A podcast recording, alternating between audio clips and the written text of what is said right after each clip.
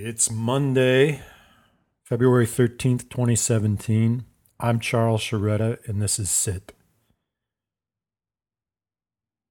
We're on chapter 21 of the Tao Te Ching, and we're going to switch versions again today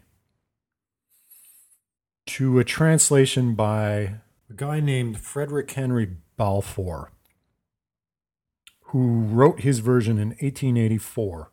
So not a recent translation by any stretch of the imagination. Uh, but it's it's an interesting one. He discusses in a prefatory note why he chose to provide an additional translation when there were already five at the time. And his apology seems almost comical to us now, given that there are hundreds of translations into English.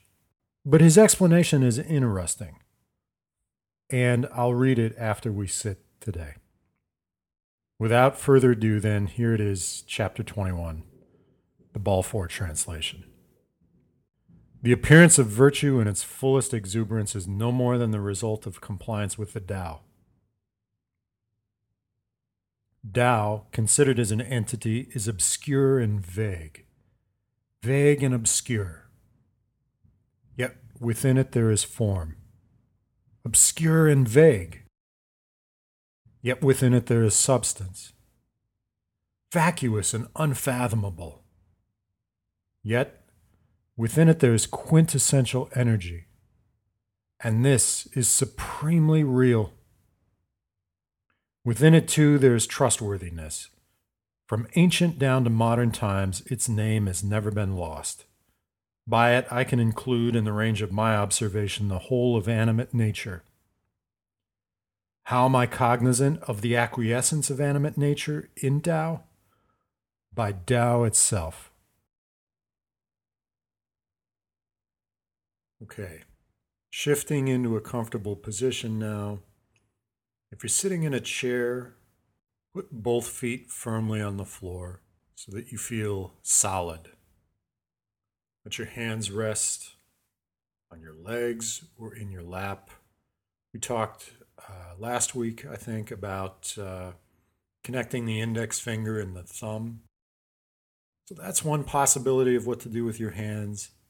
But ultimately, you get to decide. Yeah. I encourage you to sit up straight. That's always good for us given the way that we're constructed. Put your head straightened above your spine and we'll sit for 10 minutes. And we'll also take some time for gratitude practice at the end of today's program.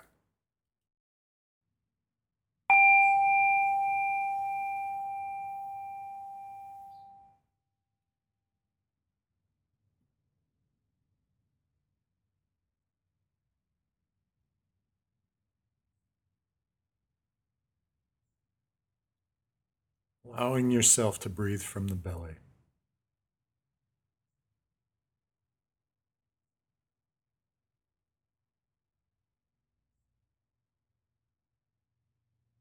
And just allow whatever is there as you breathe from the belly to be there.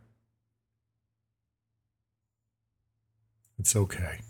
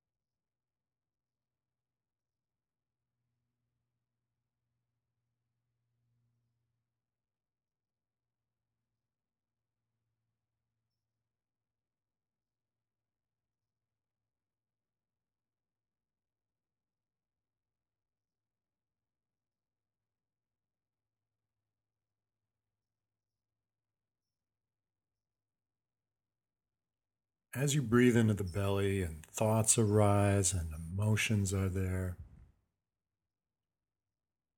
can you take a moment now to inquire into your true nature? Who are you really?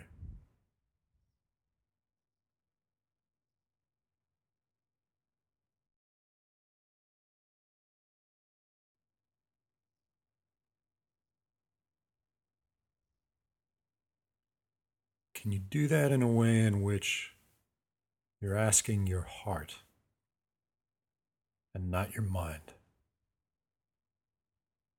Who are you really?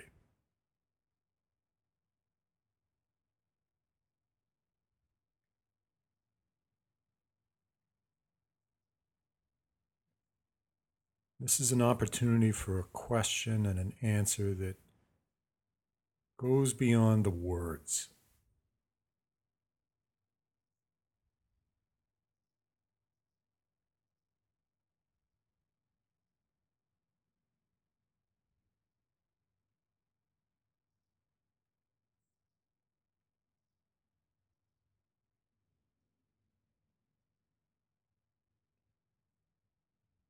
Who are you and what do you want?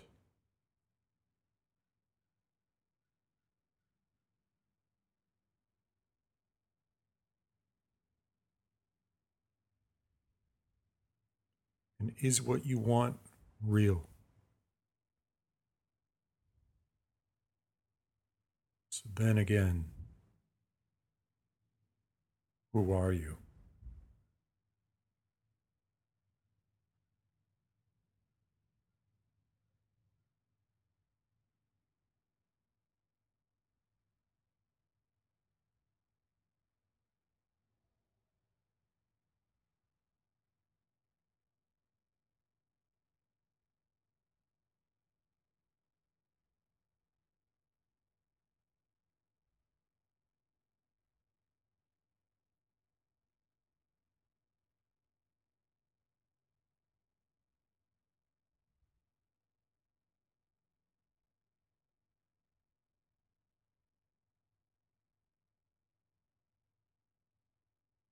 And if you can, just let go of the thoughts that arise as you're inquiring and, and seek within yourself more deeply than the thought.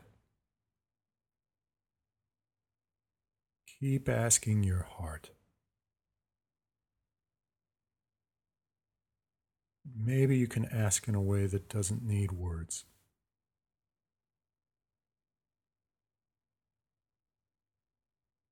Keep breathing from the belly as you do that.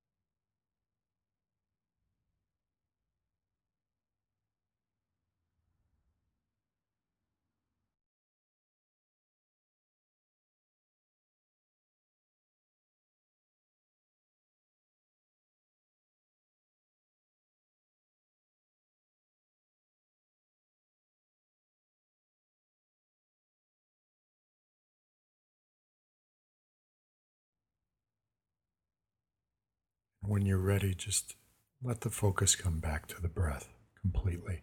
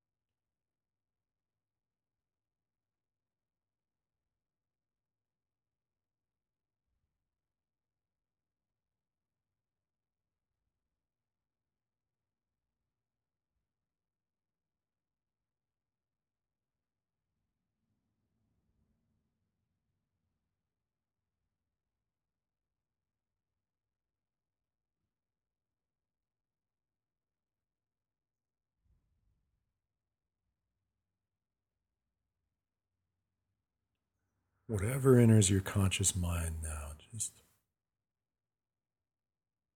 give it your compassion.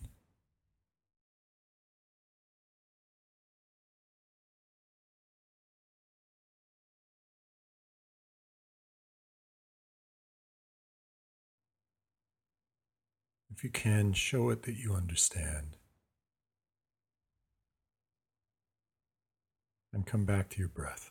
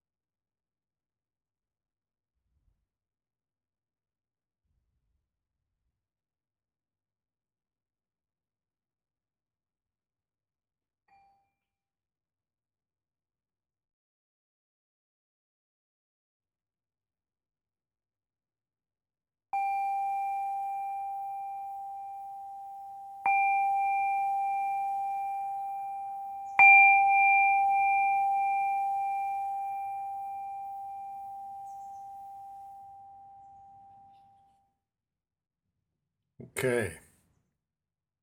Before I go back to chapter 21 today, I want to read uh, a part of what Balfour says in his prefatory note.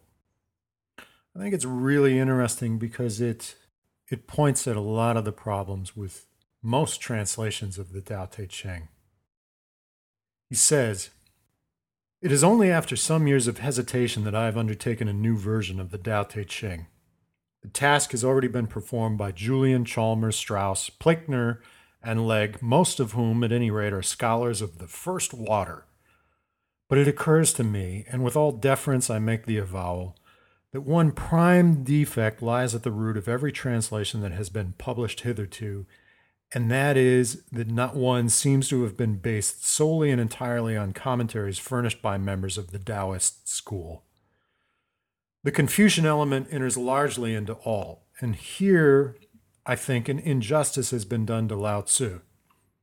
To a Confucianist, the Taoist system is, in every sense of the word, a heresy, and a commentator holding this opinion is surely not the best expositor.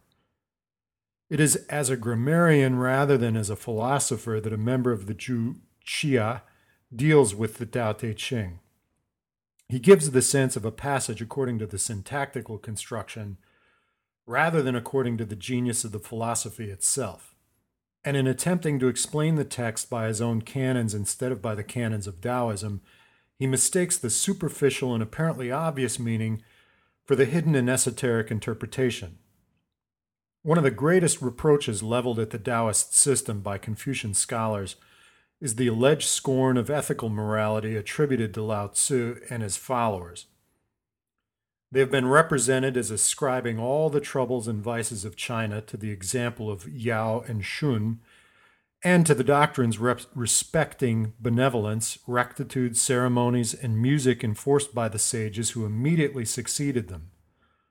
Lu Tzu, in his commentary, vehemently controverts this theory and strives to prove not only that Taoism and Confucianism are at one upon such points, but that the latter is actually based upon the former, being a mere carrying out in practice, a careful systematizing, as it were, of the radical doctrines of Lao Chun. The fact that I have entirely discarded all assistance from commentators of the Confucian school is my only excuse for coming forward with a new translation of this important classic. And I think that note is especially relevant for chapter 21 here because what we're talking about initially, what the Tao Te Ching is talking about initially in this chapter, is the relationship between virtue or De, uh, which is really related to Confucianism, and the Tao. So let's reread it here. The appearance of virtue in its fullest exuberance is no more than the result of compliance with the Tao. Tao, considered as an entity, is obscure and vague. Vague and obscure, yet within it there is form. Obscure and vague, yet within it there is substance. Vacuous and unfathomable, yet within it there's quintessential energy, and this is supremely real. Within it, too, there's trustworthiness. From ancient down to modern times, its name has never been lost. By it, I can include in the range of my observation the whole of animate nature. How am I cognizant of the acquiescence of animate nature in Tao? By Tao itself. Yeah, so once again, here we're instructed, if that's the right word, and I think probably it's not, we are informed that the way to true virtue is not by listing out what virtuous attributes are, and then making an effort to follow them. The way to true virtue is not looking outside of ourselves to see how people who we identify as virtuous are behaving and mimic their model. The virtuous path lies within us already, as the Tao. Now, the truth of the matter is that everything is the way. I recently watched a video, a video interview with James Hillman, who was a psychologist who was involved with the Jung Institute in Zurich. And Hillman passed away in 2011, but before he did, he gave an interview in which he points out that our belief that we're separate from nature is false. Do we need nature? Yeah, of course we need nature, but it goes even deeper than that we are not separate from nature. We ourselves are part of nature, and that includes everything that we do, no matter how much it seems as if it's not part of nature. Construction of a skyscraper, sitting inside and working at a computer all day long, that's part of nature too. Manufacturing detonation of a one megaton hydrogen bomb, that is part of nature, unfortunately. Yeah, unfortunately, that's part of nature too. So if it's all part of nature, then what's the fucking problem? Well, we're a unique little species, aren't we? We get by in the world by believing things, by having a mythical belief system. And when we don't understand that we're part of nature, and when we don't understand that the Tao is within us and that we need look no further than within ourselves in order to reveal the virtuous, we create suffering. We're lost. And being lost and that suffering may be part of the way too, but it doesn't have to be like this. You can have less suffering in your life. How do you know that? Don't take my word for it. Look within yourself and see if it's true. Anything that I'm saying, any interpretation of any particular chapter, any suggestions I have during meditation are simply my words and my perspective. Ultimately, you get to decide on what is true and what's not. And if I'm able to help you a little bit in finding your own truth, then for that, I'm sincerely grateful. So, what's another way to put that final sentence in the Balfour translation, which itself is a little bit wordy? How am I cognizant of the acquiescence of animate nature in Tao? By Tao itself. That's Balfour's words. What about saying, How can I be sure of the presence of Tao in nature? By looking within myself. Okay, and let's take some time now for our gratitude practice. And as always, if this isn't enough time for you here, then feel free to take plenty of time on your own. Stop this and take more time yourself. However much time you need to, uh, to really awaken to that which you're grateful for in your life. As I mentioned before, I like to start with small, specific things that I'm grateful for in my life and then broaden to the more general. But you can approach this however you feel is best for you. Three, four, possibly five things. We'll take 30 seconds. Let's begin.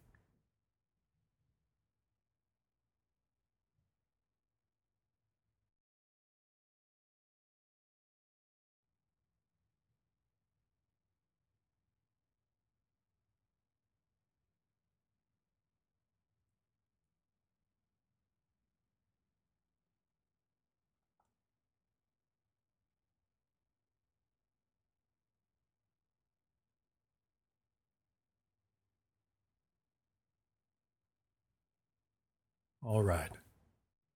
I can really feel my heart today. It's uh it's there. It's there in my chest. It's there with all the fear and anxiety, all the bullshit that we all carry around with us. Your heart's still there, my heart's still there, beating in our chests. Thanks for sitting with me today. And have a good day. Mm-hmm.